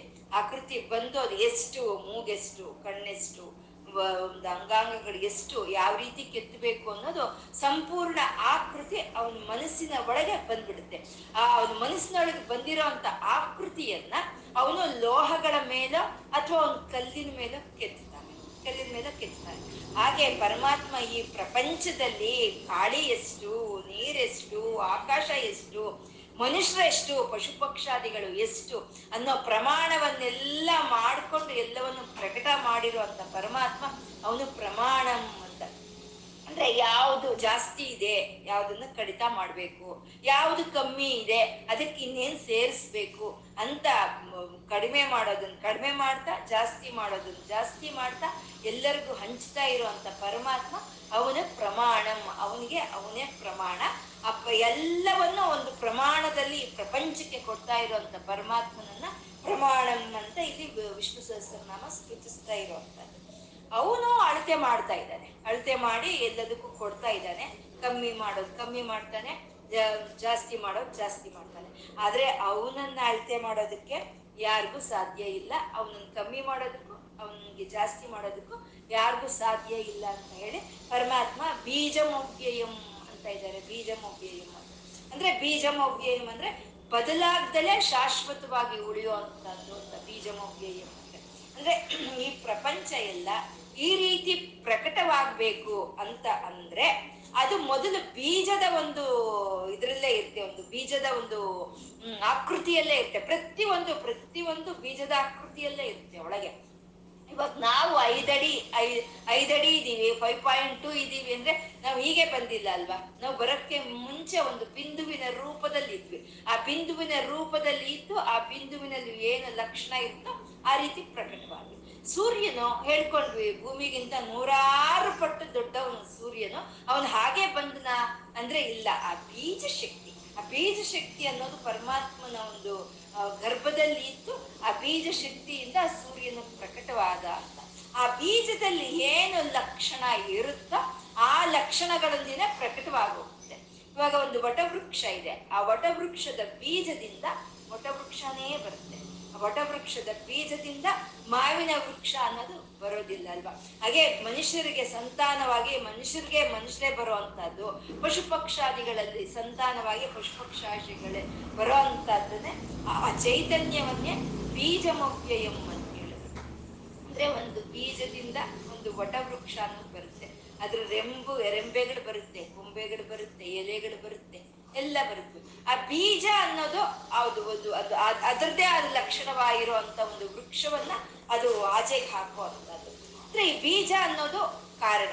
ಆ ಬೀಜಕ್ಕೆ ಕಾರ್ಯ ಬೀಜಕ್ಕೆ ಕಾರಣವಾಗಿರುವಂತದ್ದು ಕಾರ್ಯ. ಅಂದ್ರೆ ಬೀಜ ಅನ್ನೋದು ಕಾರ್ಯ, ಅವ್ಯಯ ಅನ್ನೋದು ಕಾರಣ. ಅಂದ್ರೆ ಕಾರಣ ಯಾವತ್ತೂ ಬದಲಾಗೋದಿಲ್ಲ ಅಂತ ಹೇಳಿ ಬೀಜಮವ್ಯಯಂ ಅಂತ ಹೇಳಿದ್ರು. ಅಂದ್ರೆ ಬದಲಾಗೋ ಅಂತ ಒಂದು ಕಾರ್ಯವಾಗ್ಬೋದು, ಅದಕ್ಕೆ ಕಾರಣವಾಗ್ಬೋದು, ಎರಡು ಪರಮಾತ್ಮನೇ ಅಂತ ಹೇಳ್ತಾ ಬೀಜಮವ್ಯಯಂ ಅಂತ ಹೇಳಿದ್ರು. ಪರಮಾತ್ಮ ಬೀಜಮವ್ಯ ಬೀಜವನ್ನು ಅವನೇ, ಅವ್ಯಯವು ಅವನೇ ಅಂತ. ಅವ್ಯಯ ಅಂತಂದ್ರೆ ಒಂದು ಬದಲಾಗ್ದಲೇ ಇರುವಂತದ್ದು ಒಂದು ನಾಶವಾಗ್ದಲೇ ಇರುವಂತದ್ದು ತರಿಗಿ ಹೋಗ್ದಲೇ ಇರುವಂತಹದ್ದನ್ನ ಅವ್ಯಯ ಅಂತ ಹೇಳೋದು. ಈ ಪ್ರಪಂಚ ಎಲ್ಲ ಬೀಜವಾಗಿ ಇದು ಬಂದಿದೆ. ಈ ಪ್ರಪಂಚ ಅನ್ನೋ ಈ ಬೀಜಕ್ಕೆ ಕಾರಣವಾಗಿರುವಂತ ಪರಮಾತ್ಮ ಚೈತನ್ಯ, ಅದು ಅವ್ಯಯ. ಅದು ಯಾವತ್ತಿಗೂ ನಾಶವಾಗಿ ಹೋಗಲ್ಲ, ತರಿಗಿ ಹೋಗಲ್ಲ ಅಂತ ಬೀಜಮವ್ಯಯಂ ಅಂತಂದ್ರು ಅಂದ್ರೆ. ವಿಶ್ವವು ಅವನೇ. ಈ ವಿಶ್ವ ಚೈದಲ್ಲಿ ಇರುವಂತ ಈ ಚೈತನ್ಯವು ಅವನೇ ಅಂತ ಹೇಳ್ತಾ ಇರುವಂತ ನಾಮ. ಬೀಜಮವ್ಯಯಂ ಅಂತ. ಮತ್ತೆ ಅರ್ಥ ಅಂತ ಇದ್ದಾರೆ ಮುಂದಿನ ನಾಮ ಅರ್ಥ ಅಂತ. ಅರ್ಥ ಪಡ್ಕೊಳ್ಳೋ ಅಂತ ಅವನು ಎಲ್ಲರೂ ಬೇಕು ಅಂತ ಬಯಸೋವನು. ಎಲ್ಲರೂ ಪಡ್ಕೊಳ್ಳೋ ಅವನು ಎಲ್ಲರೂ ಬೇಕು ಅಂತ ಬಯಸೋ ಅವನು ಅರ್ಥ ಅಂತ ಹೇಳೋದು. ಅಂದ್ರೆ ನಾವು ಯಾವ್ದನ್ನ ನಾವು ಪಡ್ಕೊಳ್ತೀವೋ ಅದನ್ನ ಅರ್ಥ ಅಂತ ಹೇಳೋ ಅಂದ್ರೆ ನಾವು ಇವಂತ ಇಂಥ ವಸ್ತು ಬೇಕು ಅಂತ ನಾವು ಕೇಳ್ತೀವಿ. ಯಾಕೆ ಕೇಳ್ತೀವಿ ಅಂದ್ರೆ ಆ ವಸ್ತುವಿನಿಂದ ನಮ್ಗೆ ಒಂದು ಆನಂದ ಅನ್ನೋದು ಸಿಕ್ಕುತ್ತೆ ಹಾಗಾಗಿ ನಾವು ಆ ವಸ್ತುವನ್ನ ನಾವು ನಾವು ಬೇಕು ಅಂತ ಹೇಳ್ತೀವಿ. ನಮ್ಗೆ ಹೇಳಕ್ ಬರಲ್ಲ, ನಮ್ಗೆ ಹೇಳಕ್ ಬರಲ್ಲ. ಅದಕ್ಕೆ ವಸ್ತು ಬೇಕು ಅಂತ ಹೇಳ್ತೀವಿ. ನಮ್ಗೆ ನಿಜವಾಗ್ಲೂ ಬೇಕಾಗಿರೋದು ಯಾವ್ದು ವಸ್ತುವಲ್ಲ ಆನಂದವೇ ನಮ್ಗೆ ಬೇಕಾಗಿರೋ ಅಂತ. ನಮ್ಗೆ ಹೇಳಕ್ ಬರಲ್ಲ, ಆ ವಸ್ತು ಬೇಕು, ಈ ವಸ್ತು ಬೇಕು ಅಂತ ನಾವು ಹೇಳ್ತೀವಿ. ಒಂದ್ ಸಮಯ ಕಷ್ಟಪಟ್ಟು ಯಾವುದೋ ಒಂದು ವಸ್ತುವನ್ನ ನಾವು ಸಂಪಾದನೆ ಮಾಡ್ತೀವಿ ಅಂತ ಇಟ್ಕೊಡೋಣ ಅದರಿಂದ ಯಾವ ನಿರ್ವಿಕಾರ, ಯಾವ ಭಾವನೆನೂ ಇಲ್ಲ ನಮ್ಗೆ. ಯಾವ ಆನಂದವೂ ಇಲ್ಲ ಅಂತಂದ್ರೆ ಆ ವಸ್ತು ಯಾಕೆ ನಮಗೆ? ಅಂದ್ರೆ ನಮ್ಗೆ ಬೇಕಾಗಿರೋದು ಏನು? ಆನಂದ. ಅಂದ್ರೆ ಸಚ್ಚಿದಾನಂದದ ಸ್ವರೂಪನಾದ ಪರಮಾತ್ಮನೇ ಅರ್ಥ. ಅಂದ್ರೆ ಯಾರಾದ್ರೂ ಸರಿ ಬೇಕು ಅಂತ ಬಯಸುವಂಥದ್ದು ಆ ಆನಂದವೇ ಅಂತ ಹೇಳೋದು ಅದೇ ಅರ್ಥ ಅಂತ ಹೇಳೋದು. ಈ ಯೋಗಿಗಳು, ಈ ಭಕ್ತಿಗಳು ಒಂದು ಬ್ರಹ್ಮಚರ್ಯವನ್ನ ಅವರು ಪರಿಪಾಲನೆ ಮಾಡ್ತಾರೆ.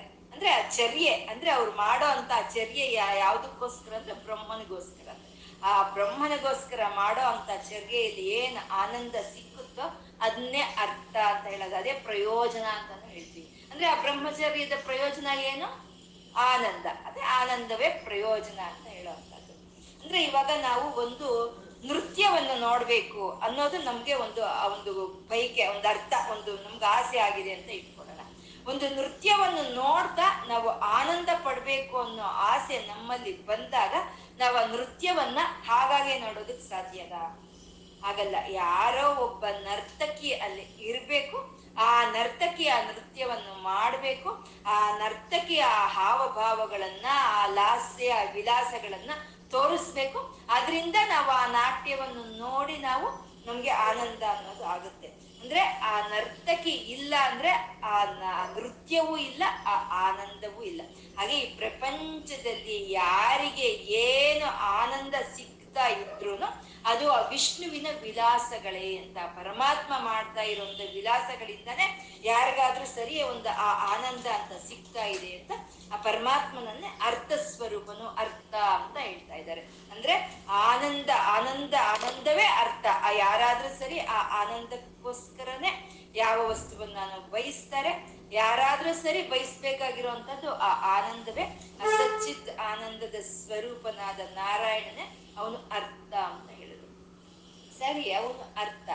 ಮತ್ತೆ ಮುಂದಿನ ನಾಮ ಅನರ್ಥ ಅಂತ ಹೇಳ್ತಾ ಇದ್ದಾರೆ. ಅರ್ಥ, ಅನರ್ಥ. ಅಂದ್ರೆ ಅರ್ಥ ಎಲ್ಲ ಅರ್ಥ ಬೇರೆಯವರಿಗೆಲ್ಲ ಅರ್ಥವಾಗಿರೋ ಅವನು ಅವನು. ಅವನು ಅನರ್ಥನ, ಅಂದ್ರೆ ಅವ್ನಿಗೆ ಯಾವ್ದು ಅರ್ಥ ಇಲ್ಲ, ಅವನು ಪಡ್ಕೋಬೇಕಾಗಿರೋದು ಯಾವುದು ಇಲ್ಲ ಅಂತ. ಸಂಪೂರ್ಣವಾದಂತ ಜ್ಞಾನ ಸ್ವರೂಪನ, ಸಂಪೂರ್ಣವಾದಂತ ಆನಂದ ಸ್ವರೂಪನ, ಪರಮ ವೈರಾಗಿ. ಅವನ್ಗೆ ಇನ್ನೇನ್ ಬೇಕಾಗಿದೆ? ಹಾಗಾಗಿ ಅವ್ನು ಬಯಸೋದು ಯಾವುದು ಅಲ್ಲಿ ಇಲ್ಲ ಅಂತ ಹೇಳಿ ಅವನು ಅನರ್ಥ ಅಂತ ಹೇಳಿದ್ರು. ಅವ್ನಿಗೆ ಯಾವುದು ಒಂದು ಅರ್ಥಗಳು ಯಾವುದು ಬೇಕಾಗಿಲ್ಲ ಅಂತ ಅನರ್ಥ ಅಂತ ಹೇಳಿದ್ರು. ಹಿಂದೆ ಹೇಳಿದ ನಾಮ ಅರ್ಥ. ಈ ನಾಮ ಅನರ್ಥ. ಅರ್ಥವು ಅವನೇ, ಅನರ್ಥವು ಅವನೇ ಅಂತ. ಅಂದ್ರೆ ಇವಾಗ ನಮ್ಗೆ ಬೇಕಾಗಿರೋಂತ ಅರ್ಥ ಬೇರೆಯವ್ರಿಗೆ ಅದು ಅನರ್ಥ, ಅದು ಅವ್ರಿಗೆ ಬೇಕಾಗಿಲ್ಲ. ಇವಾಗ ನಮ್ಗೆ ಬೇಕಾಗಿರೋ ಅಂತದ್ದೇ ಇನ್ ಸ್ವಲ್ಪ ಹೊತ್ತಿಗೆ ನಮ್ಗೆ ಅದು ಬೇಕಾಗಿ ಬರೋದಿಲ್ಲ. ಅಥವಾ ಈ ಪ್ರಾಂತದಲ್ಲಿ ಇರೋರಿಗೆ ಬೇಕಾಗಿರೋದು ಬೇರೆ ಪ್ರಾಂತದಲ್ಲಿ ಇರೋರಿಗೆ ಅವಶ್ಯಕತೆ ಇರೋದಿಲ್ಲ. ಅಂದ್ರೆ ಇವಾಗ ಆರೋಗ್ಯವಾಗಿ ನಾವು ಇದೀವಿ ಅಂದಾಗ ನಾವು ತಗೊಳ್ಳೋ ಅಂತ ಆಹಾರ ನಮ್ಗೆ ಅರ್ಥ. ನಮ್ಗೆ ಅನಾರೋಗ್ಯ ಬಂದ್ರೆ ನಮ್ಗೆ ಆರೋಗ್ಯ ಕೆಟ್ಟು ಹೋದ್ರೆ ನಮ್ಗೆ ಆ ಆಹಾರ ಅನ್ನೋದು ಅದು ಅನರ್ಥ. ಒಂದ್ಸಲಿ ನಮ್ಗೆ ಅದರ್ಥವಾಗಿತ್ತು ಇವಾಗ ಆರೋಗ್ಯ ಇಲ್ದಲೆ ಇರುವಾಗ ಅದೇ ಅನರ್ಥವಾಗಿದೆ. ಒಂದು ಹಡಗಿದೆ. ಆ ಹಡಗು ನೀರಲ್ಲಿ ಹೋಗ್ಬೇಕಾದ್ರೆ ನಮ್ಗೆ ಹಡಗು ಅರ್ಥ ಅದು ಬೇಕು. ಅದೇ ನಾವು ಭೂಮಿ ಮೇಲೆ ಬಂದ್ಮೇಲೆ ಆ ಹಡಗು ನಮ್ಗೆ ಅನರ್ಥ. ನಮಗ್ ಕೆಸರು ಬೇಕಾಗಿಲ್ಲ ಕೆಸರು ನಮ್ಗೆ ಯಾಕೆ ಬೇಕು? ಆದ್ರೆ ಕೆಸರಕ್ಕೆ ನಮ್ಗೆ ಅದು ಅನರ್ಥ ಅದು. ಆದ್ರೆ ಕೆಸರಲ್ಲಿ ಇರುವಂತ ಪ್ರಾಣಿಗಳಿಗೆ ಅದು ಅರ್ಥ. ಅಂದ್ರೆ ಅರ್ಥವು ಅವನೇ ಅನರ್ಥವು ಅವನೇ ಅಂತ ಹೇಳೋದು. ನಮ್ಗೆ ಅರ್ಥವಾಗಿರೋದು ಬೇರೆಯವ್ರಿಗೆ ಅನರ್ಥವಾಗಿರುತ್ತೆ.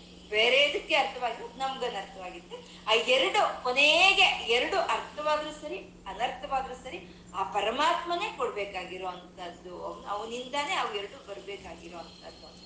ಅಂದ್ರೆ ಯಾರು ಯಾವ ಅರ್ಥವನ್ನು ಕೇಳಿದ್ರು ಸರಿ, ಕೊಡೋದಕ್ಕೆ ಈ ವಿಶ್ವ ಭಂಡಾರ ಅನ್ನೋದು ತಯಾರಾಗಿದೆ. ಈ ವಿಶ್ವ ಭಂಡಾರ ತಯಾರಾಗಿದೆ ಅಂತ ಮುಂದಿನ ನಾಮ ಮಹಾಕೋಶ ಅಂತ ಹೇಳ್ತಾ ಇದ್ದಾರೆ. ಮಹಾಕೋಶ ಅಂತ ಹೇಳ್ತಾರೆ. ಈ ಮಹಾಕೋಶ ಅಂತ ಹೇಳೋದ್ರಲ್ಲಿ ಈ ಎಲ್ಲ ಬೆಲೆ ಬಾಳೋ ಅಂತ ವಸ್ತುಗಳನ್ನ ನಾವು ಒಂದ್ ಕಡೆ ಇಟ್ಕೊಂಡು ಅದನ್ನೇ ಕೋಶ ಅಂತ ಕರೆಯೋದು. ಅದನ್ನೇ ನಿಧಿ ಅಂತಾನು ಕರ್ತಾರೆ. ಒಳ್ಳೆ ಒಳ್ಳೆ ಬೆಳೆ, ಕಾಸ್ಟ್ಲಿ ಪದಾರ್ಥಗಳನ್ನ ಒಂದ್ ಕಡೆ ಇಡ್ತೀವಿ. ಅದು ಕೋಶ ಅದನ್ನ ನಿಧಿ ಅಂತ ಹೇಳೋದು. ಈ ಪರಮಾತ್ಮ ತನ್ನಲ್ಲಿ ಅನೇಕವಾದ ಬ್ರಹ್ಮಾಂಡಗಳನ್ನ ಚಿತ್ರ ವಿಚಿತ್ರವಾದ ಪ್ರಾಣಿ ಸಮೂಹವನ್ನ, ವಸ್ತು ಸಮೂಹವನ್ನ, ಈ ಪ್ರ ಆಶ್ಚರ್ಯಕರವಾದಂತ ಈ ಪ್ರಪಂಚದಲ್ಲಿ ತಾನು ಎಲ್ಲವನ್ನು ಅಡಗಿಸಿ ಇಟ್ಟಿದ್ದಾನೆ. ಈ ಪ್ರಪಂಚದಲ್ಲೇ ಇದೆ. ನಾವು ನೋಡ್ತಾ ಇರೋ ಎಲ್ಲಾ ಬ್ರಹ್ಮಾಂಡಗಳ ಪ್ರಪಂಚ ಅಂದ್ರೆ ಭೂಮಿ ಅಂತ ಅಲ್ಲ. ಪಂಚಭೂತಗಳಿಂದ ಸೇರಿರುವಂತ ಎಲ್ಲಾ ಪ್ರಾಂತವೂ ಪ್ರಪಂಚವೇ. ಈ ಪ್ರಪಂಚದಲ್ಲಿ ಅನೇಕವಾದ ಬ್ರಹ್ಮಾಂಡಗಳು ಇದೆ, ಅನೇಕವಾದ ಪ್ರಾಣಿ ಸಮೂಹವು ಇದೆ, ಅನೇಕವಾದ ವಸ್ತು ಜಾಲವು ಈ ಪ್ರಪಂಚದಲ್ಲೇ ಇರೋದು. ಈ ಪ್ರಪಂಚ ಈ ವಿಶ್ವವೇ ಒಂದು ಕೋಶ ಅಂತ ಹೇಳೋದು. ಈ ವಿಶ್ವವನ್ನ ಈ ರೀತಿ ಕಲ್ಪನೆ ಮಾಡಿ, ಈ ರೀತಿ ಪ್ರಕಟಿಸ್ತಾ, ಈ ವಿಶ್ವಕ್ಕೆ ಬೇಕಾಗಿರುವಂತ ಚೈತನ್ಯವನ್ನು ಕೊಡ್ತಾ ಇರುವಂತ ಪರಮಾತ್ಮನೇ ಅವನೇ ಮಹಾಕೋಶ ಅಂತ ಹೇಳೋದು. ಮಹಾಕೋಶ ಈ ಮಹಾಕೋಶ, ಈ ಪ್ರಪಂಚ ಅನ್ನೋದು ಕೋಶ. ಮತ್ತೆ ಇದರಲ್ಲಿ ಉಪಕೋಶಗಳು ಅನ್ನೋವು ಇರುತ್ತೆ. ಭೂಮಿ ಒಂದು ಕೋಶ, ಸಮುದ್ರ ಒಂದು ಕೋಶ, ಒಂದು ಕಾಡು ಒಂದು ಕಾಡು ಒಂದು ಕೋಶ. ಭೂಮಿ ಯಾವುದಕ್ಕೆ ಕೋಶ ಅಂತಂದ್ರೆ ಅನ್ನ ಔಷಧಿಗಳಿಗೆ ಭೂಮಿ ಕೋಶವಾಗಿದೆ. ಮತ್ತೆ ಅವರ ಒಂದು ಚಿನ್ನ ಬೆಳ್ಳಿ ಅನ್ನೋ ಸಿಕ್ಕೋದಾಗ್ಬೋದು ಇಜ್ಲಾಗ್ಬೋದು ಈ ಪೆಟ್ರೋಲು, ಡೀಸೆಲ್ ಆಗ್ಬೋದು ಇಂಥವನ್ನೆಲ್ಲ ತನ್ನ ಒಳಗೆ ಇಟ್ಕೊಂಡಿರೋ ಈ ಭೂಮಿ ಒಂದು ಕೋಶವೇ. ಸಮುದ್ರ, ಸಮುದ್ರದಲ್ಲಿ ಅನೇಕವಾದ ರತ್ನಗಳು, ಅನೇಕವಾದ ಮಣಿ ಮಾಣಿಕ್ಯಗಳು, ಮತ್ತೆ ಜಲರಾಶಿ ಅದ್ಭುತವಾದಂತ ಅತ್ಯಂತ ಒಂದು ಊಹೆಗೆ ಸಿಗದಲೇ ಇರುವಷ್ಟು ಜಲರಾಶಿ ಎಲ್ಲ ತನ್ನಲ್ಲಿ ಇಟ್ಕೊಂಡಿರುವಂತ ಸಮುದ್ರವು ಅದು ಒಂದು ಕೋಶವೇ. ಇನ್ನ ಕಾಡು ಅಂದ್ರೆ ಒಂದು ಎಲ್ಲಾ ವಿಧವಾದ ಗಿಡಗಳಿಗೂ ಅದು ಕೋಶವಾಗಿರುವಂತದ್ದೇ ಅರಣ್ಯ ಅಂತ. ಈ ಎಲ್ಲದಕ್ಕೂ ಚೈತನ್ಯ ಎಲ್ಲಿಂದ ಬರ್ತಾ ಇದೆಯೋ ಅದೇ ಮಹಾಕೋಶ, ಇವೆಲ್ಲ ಕೋಶಗಳು. ಈ ಕೋಶಗಳಿಗೆ ಎಲ್ಲಿಂದ ಚೈತನ್ಯ ಬರ್ತಾ ಇದೆಯೋ ಅದನ್ನೇ ಮಹಾಕೋಶ ಅಂತ ಹೇಳೋದು. ಈ ಶರೀರ, ನಮ್ಮ ಶರೀರವೇ ಕೋಶ. ಈ ಶರೀರದಲ್ಲಿ ಅನೇಕವಾದ ಅವಯವಗಳು. ಬಾಹ್ಯ ಅವಯವಗಳು, ಅಂತರ ಅವಯವಗಳು, ಅನೇಕವಾದ ಧಾತುಗಳು, ಅನೇಕವಾದ ನಾಡಿಗಳು, ನಮ್ಮ ಬುದ್ಧಿ, ಮನಸ್ಸು, ನಮ್ಮ ಭಾವೋದ್ರೇಕಗಳು ಅನೇಕವಾಗಿ ಇರುವಂಥವು. ಆ ಅನೇಕವಾಗಿ ಇರುವಂತದನ್ನ ಹೊಂದಿರುವಂಥ ಈ ಶರೀರವೇ ಕೋಶವಾದ್ರೆ ಈ ಶರೀರಕ್ಕೆ ಚೈತನ್ಯವನ್ನು ಕೊಡ್ತಾ ಇರುವಂತ ಆತ್ಮವೇ ಮಹಾಕೋಶ ಮಹಾಕೋಶ. ಆ ಎಲ್ಲಕ್ಕೂ ಅವನೇ ಕೊಡ್ತಾ ಇದ್ದಾನೆ. ಆ ಕೋಶ ಲಕ್ಷಣವನ್ನ ಪ್ರತಿಯೊಂದು ಪ್ರಾಣಿಯಲ್ಲೂ, ಪ್ರತಿಯೊಂದು ಪ್ರಕೃತಿಯಲ್ಲೂ ಅವನು ಇಟ್ಟಿರುವಂತದ್ದು ಪರಮಾತ್ಮ ಮಹಾಕೋಶ ಅಂತ ಆ ಮಹಾಕೋಶ ಆದ ಪರಮಾತ್ಮ, ಅವನು ನಮ್ಮ ಶರೀರದಲ್ಲಿ ಒಂದು ಕೋಶಗಳು, ಐದು ಕೋಶಗಳು ಅಂತ ನಾವು ಇವಾಗಲೇ ಹೇಳ್ಕೊಂಡಿದ್ದೀವಿ. ಅನ್ನಮಯ ಕೋಶ, ಪ್ರಾಣಮಯ ಕೋಶ, ಮನೋಮಯ ಕೋಶ, ಆನಂದಮಯ ಕೋಶ, ಮತ್ತೆ ವಿಜ್ಞಾನಮಯ ಆನ ವಿಜ್ಞಾನಮಯ ಕೋಶ, ಆನಂದಮಯ ಕೋಶ. ಈ ಕೋಶಗಳಿಗೆಲ್ಲನೂ ಅತೀತವಾಗಿರುವಂತ ನಾರಾಯಣನೇ ಈ ಕೋಶಗಳಿಗೆಲ್ಲ ಚೈತನ್ಯವನ್ನು ಕೊಡ್ತಾ ಇರುವಂತ ಮಹಾಕೋಶ ಅಂತ, ಪರಮಾತ್ಮ ಮಹಾಕೋಶ. ಎಲ್ಲಾ ವಿಧವಾದ, ಸಮಸ್ತವಾದಂಥದ್ದು ತನ್ನ ಒಳಗೆ ಇಟ್ಕೊಂಡಿರುವಂತ ಪರಮಾತ್ಮ ಮಹಾಕೋಶ ಅಂತ ಹೇಳ್ತಾರೆ ಮಹಾಭೋಗ ಅಂತ ಹೇಳಿದ್ರು ಮಹಾಭೋಗ. ಮಹಾಭೋಗ ಅಂತಂದ್ರೆ ಆನಂದವೇ ಅನುಭವ. ಆನಂದ ಅನ್ನೋದು ನಮ್ಗೆ ಅನುಭವದಿಂದನೇ ಸಿಕ್ಕುವಂತದ್ದು ಅದೇನು ಒಂದು ವಸ್ತುವಲ್ಲ. ಅನುಭವದಿಂದಾನೇ ನಮ್ಗೆ ಆನಂದ ಅನ್ನೋದು ಸಿಕ್ಕಿದೆ ಆ ಆ ಅನುಭವವೇ ಭೋಗ ಅಂತ ಹೇಳೋದು. ನಾವ್ ಯಾವ್ದಾದ್ರೂ ಏನಾದ್ರೂ ಒಂದು ಅನುಭವಿಸ್ತಾ ಇದ್ದೀವಿ ಅಂದ್ರೆ ಅದನ್ನೇ ಭೋಗ ಅಂತ ನಾವ್ ಹೇಳ್ತಾ ಇದೀವಿ ಒಂದು ಒಂದು ಯಾವ್ದ್ರಿಂದನಾದ್ರೂ ಸರಿ ನಮ್ಗೊಂದು ಸಂತೋಷ ಸಿಗ್ತಾ ಇದ್ರೆ ಅದನ್ನೇ ನಾವು ಭೋಗ ಅಂತ ಹೇಳೋ ಅಂತದ್ದು ಹಾಗೆ ಆನಂದ ಸ್ವರೂಪನಾದ ಪರಮಾತ್ಮ ಅನುಭವ ಪೂರ್ವಕವಾಗಿ ನಮ್ಮ ಅನುಭವಕ್ಕೆ ಬರೋ ಅವನೇ ಅವನೇ ಮಹಾಭೋಗ ಅಂತ ಭೋಗಗಳು ಅನೇಕವಾದಂತ ಭೋಗಗಳಿರುತ್ತೆ ಅನೇಕವಾದಂತ ಭೋಗಗಳು. ನಾವು ಹೇಳ್ತೀವಿ, ಭೋಗಗಳು ಅಂದ್ರೆ ಹೇಳ್ತೀವಿ, ಚಿನ್ನ ಹೇಳ್ತೀವಿ, ಬೆಳ್ಳಿ ಹೇಳ್ತೀವಿ, ಭೂಮಿ ಹೇಳ್ತೀವಿ, ಆ ಪಶುಗಳನ್ನ ಹೇಳ್ತೀವಿ ನಾವು. ಮತ್ತೆ ಗಂಡ, ಹೆಂಡರು, ಮಕ್ಕಳು, ಸ್ನೇಹಿತರು, ಇವರೆಲ್ಲ ನಾವು ಭೋಗಗಳೇ, ಇವೆಲ್ಲ ಇಲ್ಲ ಅಂತಲ್ಲ. ಈ ಭೋಗಗಳೆಲ್ಲ ನಾವು ಹೇಳ್ತಾ ಇರ್ತೀವಿ. ಆದರೆ ಪ್ರಧಾನವಾದ, ಪ್ರಪ್ರಥಮವಾದ ಭೋಗವನ್ನು ನಾವು ಹೇಳೋದಿಲ್ಲ. ನಾವು ಹೇಳಿಸೋದೇ ಇಲ್ಲ. ಈ ರಾಮ, ಈ ಪರಮಾನಂದಯ್ಯ ಶಿಷ್ಯರಿಗೆ ಪರಮಾನಂದಯ್ಯ ಗುರುಗಳಿಗೆ ಶಿಷ್ಯರು ಇರ್ತಾರೆ. ಏಳು ಜನ ಶಿಷ್ಯರು ಇರ್ತಾರೆ. ಅವರು ನದಿಗೆ ಹೋಗಿರ್ತಾರೆ ಸ್ನಾನಕ್ಕೆ. ನದಿಗೆ ಹೋಗಿ ಸ್ನಾನ ಮಾಡಿ ಬರ್ತಾ ಹತ್ಕೊಂಡು ಬರ್ತಾರೆ ಗುರುಗಳ ಹತ್ರ. ಯಾಕೆ ಅಳ್ತಾ ಇದ್ದೀರಾ ಅಂದ್ರೆ, ಏಳು ಜನ ಹೋದ್ವಿ ನಾವು ನದಿಗೆ, ಸ್ನಾನಕ್ಕೆ. ಒಬ್ರು ನಮ್ಮಲ್ಲಿ ಕೊಚ್ಕೊಂಡು ಹೋಗಿದ್ದಾರೆ. ಆರೇ ಜನ ಇದೀವಿ ಅಂತ ಹೇಳ್ತಾರೆ ಅವರು. ಎಲ್ಲಿ ಆರು ಜನ ಇದ್ದೀರಲ್ಲ ಎಣಿಸಿ ಅಂದ್ರೆ ಅವನು ಎಣಿಸ್ತಾನೆ ಅವನು ಅವನು ಎಣಿಸೋವಾಗ ಏನ್ ಮಾಡ್ತಾನೆ? ಅವನನ್ನು ಅವ್ನು ಬಿಟ್ಕೊಳ್ತಾನೆ. ಅವನವನವ್ನು ಬಿಟ್ಬಿಟ್ಟು ಅವ್ರನ್ನ ಆ ಒಂದು ಎರಡು ಮೂರು ಅಂತ ಆರು ಲೆಕ್ಕ ಹಾಕ್ತಾರೆ ಅವಾಗ ಗುರುಗಳು ಹೇಳ್ತಾರೆ, ಮಂದ ಬುದ್ಧಿ ಮಂದ ಬುದ್ಧಿಯವನೇ ಮೊದಲು ನಿನ್ನ ನೀನ್ ಲೆಕ್ಕ ಹಾಕು ಅಂತ ಹೇಳ್ತಾರೆ. ಹಾಗೆ ನಮ್ಗೆ ಇರೋಂಥ ಭೋಗಗಳು ಒಂದು ಬೆಳ್ಳಿ, ಬಂಗಾರ, ಚಿನ್ನ ಆರೋಗ್ಯ, ಗಂಡ, ಹೆಂಡತಿ, ಮಕ್ಕಳು ಅನ್ನೋದು ಅಲ್ಲ. ಯಾವ ಚೈತನ್ಯವಾದ್ರೆ ನಮ್ಮ ಶರೀರದಲ್ಲಿ, ನಮ್ಮ ಧಾತುಗಳ ರೂಪದಲ್ಲಿ ಇದ್ದುಕೊಂಡು ಈ ಶರೀರಕ್ಕೆ ಆಗ್ತಾ ಇರುವಂತ ಅನುಭವಗಳನ್ನೆಲ್ಲ ಅನುಭವಿಸ್ತಾ ಇರುವಂತ ಆ ಜೀವ ಚೈತನ್ಯವೇ ಅದನ್ನೇ ಮಹಾಭೋಗ ಅಂತ ಹೇಳೋದು. ಆ ಜೀವ ಚೈತನ್ಯ ಪ್ರಪ್ರಥಮವಾದಂತ ಮಹಾಭೋಗ ಅದು ಜೀವ ಚೈತನ್ಯ ಜೀವ ಅಲ್ವಾ? ಜೀವ ಇದ್ರೇನೆ ಅಲ್ವಾ ಯಾವ್ದಾದ್ರು? ನಾವು ಅಪ್ರಪ್ರಥಮವಾದಂಥ ಒಂದು ಆ ಭೋಗವನ್ನ ನಾವು ಲೆಕ್ಕ ಹಾಕೊಳ್ಳೋದಿಲ್ಲ.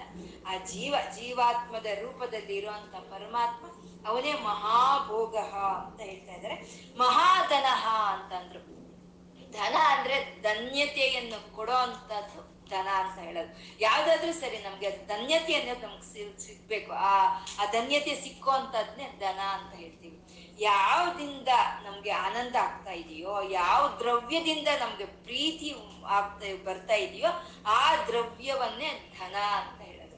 ಪರಮಾತ್ಮ ಒಂದು ವಾಯು, ಅಗ್ನಿ, ನೀರು, ರೂಪಗಳಲ್ಲಿ ನಮ್ಗೆ ಬೇಕಾಗಿರೋದನ್ನೆಲ್ಲ ನಮಗ್ ಕೊಡ್ತಾ, ನಮಗ್ ಸಂತೋಷ ಪಡಿಸ್ತಾ, ನಮಗೆ ಆ ಪ್ರೀತಿಯನ್ನು ತೋರಿಸ್ತಾ ಇರುವಂತ ಮಹಾವಿಷ್ಣುವೆ ಅವನೇ ಮಹಾಧನಃ ಅಂತ ಹೇಳೋದು. ಆ ವಿಷ್ಣುವಿನ ಬಿಟ್ಟಿದ್ರೆ ಇರೋಂತ ಒಂದು ಧನ, ಇನ್ನ ಯಾವುದೋ ಅದು ಶಾಶ್ವತವಲ್ಲ. ಪರಮಾತ್ಮ ತೋರಿಸೋ ಒಂದು ಧನವೇ, ಅದೇ ಶಾಶ್ವತವಾದಂತ ಒಂದು ಧನ. ಅವನು ಧನ ಅಂತ ಹೇಳ್ತಾ ಮಹಾಧನ ಅಂತ ಹೇಳಿದ್ರು. ಈ ಅರ್ಥ ನಾಮದಿಂದ ಈ ನಾಮದವರೆಗೂ ಹೇಳ್ತಾ ಇರುವಂತ ಈ ನಾಮಗಳು ಪುರುಷಾರ್ಥಗಳಲ್ಲಿ, ಧರ್ಮ, ಅರ್ಥ, ಕಾಮ, ಮೋಕ್ಷಗಳಲ್ಲಿ ಒಂದಾದಂತ ಒಂದು ಅರ್ಥವನ್ನು ಹೇಳ್ತಾ ಇರುವಂತಹದ್ದು. ಧರ್ಮ, ಅರ್ಥ. ಆ ಅರ್ಥ ಪುರುಷಾರ್ಥವನ್ನ ಹೇಳ್ತಾ ಇರುವಂತ ನಾಮಗಳಿವು. ನಮ್ಗೆ ಯಾವುದೇ ವಿಧವಾದ ಪ್ರಯೋಜನ ನಮ್ಗೆ ಬೇಕು ಅಂದಾಗ ಅದನ್ನ ನಮ್ಗೆ ಕೊಡೋ ಅಂತ ಅವನು ಪರಮಾತ್ಮ ಅವನು ಅಂತ ಅರ್ಥ ಅಂತ ಈ ನಾಮದವರೆಗೂ ಹೇಳಿದ್ರು. ಅಂದ್ರೆ ಯಾವುದನ್ನ ನಾವು ತಿಳ್ಕೋಬೇಕು, ಯಾವುದನ್ನು ತಿಳ್ಕೊಂಡ್ರೆ ಪ್ರಯೋಜನ ಅಂತಂದ್ರೆ ಆ ಪರಮವಾದ ಆ ಪುಣ್ಯ ಪುರುಷನನ್ನ ನಾವು ತಿಳ್ಕೊಳ್ಳೋದೆ ನಮ್ಗೆ ಪರಮಾರ್ಥ ಅಂತ ಈ ಶ್ಲೋಕ ನಮ್ಗೆ ಹೇಳ್ತಾ ಇರುವಂತದ್ದು ಪರಮಾತ್ಮ ವಿಸ್ತಾರ ಅಂತಂದ್ರು ಈ ಪ್ರಪಂಚದ ಪೂರ್ತಿ ತನ್ನ ಚೈತನ್ಯವನ್ನ ವಿಸ್ತರಿಸಿರೋ ಅಂತ ಪರಮಾತ್ಮ ಆ ಒಂದು ಲಕ್ಷಣವನ್ನ ಪ್ರಕೃತಿಗೆ ಪ್ರಾಣಿಗಳಲ್ಲಿ ತುಂಬಿಸಿಟ್ಟಿದ್ದಾನೆ. ಅವರೇ, ಅವನೇ ಸ್ಥಾವರ ಸ್ಥಾನವು ಚಲಿಸ್ತಾ ಇರೋ ಚಲಿಸ್ತಲೇ ಸ್ಥಿರವಾಗಿ ನಿಂತಿರೋ ಅಂತ ಸ್ಥಾವರವಾದಂತ ಒಂದು ಪದಾರ್ಥಗಳಿಗೆ ಅವನು ತಾಣು ಅವನು ಕದಲದಲ್ಲಿ ನಿಂತುಕೊಂಡು ಅವನು ಆಶ್ರಯವಾಗಿರೋ ಅಂತವನು ಅವನೇ ಪ್ರಮಾಣ, ಜ್ಞಾನ ಸ್ವರೂಪನಾದಂತ ಪರಮಾತ್ಮ ಅವನಿಗೆ ಅವನೇ ಪ್ರಮಾಣ. ಅವನಿಗೆ ಬೇರೆ ಪ್ರಮಾಣ ಅನ್ನೋದು ಈ ಲೌಕಿಕವಾದ ವಸ್ತುಗಳಲ್ಲಿ ಯಾವುದು ಇಲ್ಲ, ಅವನೇ ಪ್ರಮಾಣ. ಅವನು ಪ್ರಮಾಣ ಒಂದು ಅಳತೆ ಮಾಡ್ತಾ ಯಾರಿಗೆ ಎಷ್ಟು ಕೊಡಬೇಕು ಅಂತ ಅಳತೆ ಮಾಡೋ ಅಂತ ಅವನು ಪ್ರಮಾಣ. ಬೀಜಂ ಮವ್ಯಯಂ ಕಾರ್ಯವು ಅವನೇ, ಕಾರಣವು ಅವನೇ ಅಂತ ಅರ್ಥ. ಯಾರಿಗೆ ಯಾವ ರೀತಿ ಪ್ರಯೋಜನ ಬೇಕಾದ್ರು, ಯಾರಿಗೆ ಯಾವ ರೀತಿ ಆನಂದ ಸಿಕ್ಕಿದ್ರು ಆ ಆನಂದದ ಸ್ವರೂಪನಾದ ನಾರಾಯಣನೇ ಅನ್ನೋ ಅರ್ಥ ಅಂತ ಹೇಳ್ತಾ, ಅನರ್ಥ. ಅವನಿಗೆ ಬೇಕಾಗಿರುವಂತ ಅರ್ಥಗಳು ಯಾವುದು ಇಲ್ಲ, ಅನರ್ಥ ಅಂತ. ನಮ್ಗೆ ಬೇಕಾಗಿರೋದು ಆಗ್ಬೋದು ನಮ್ಗೆ ಬೇಕಾಗ್ದಿಲ್ಲ ಇರುವಂತ ಅನರ್ಥಗಳಾಗ್ಬೋದು, ಎಲ್ಲವೂ ಆ ಪರಮಾತ್ಮನಿಂದಾನೇ ನಮ್ಗೆ ಸಿಗ್ಬೇಕಾಗಿರೋದು. ಆ ಅರ್ಥಗಳನ್ನೆಲ್ಲ ಕೊಡೋ ಅಂತ ಪರಮಾತ್ಮನೋ, ಪರಮ ಅರ್ಥನೋ ಅವನೇ ಅಂತ ಹೇಳ್ತಾ, ಮಹಾಕೋಶ ಅವನೇ ಈ ಭೂಮಿಯಿಂದ ಹಿಡಿದು ಪಂಚಭೂತಗಳಿಂದ ಹಿಡಿದು ಪ್ರತಿ ಒಂದನ್ನು ತನ್ನ ಗರ್ಭದಲ್ಲೇ ಇಟ್ಕೊಂಡಿರೋ ಅಂತ ನಿಧಿ ಅವನು ಮಹಾಕೋಶನು. ಮಹಾಭೋಗ.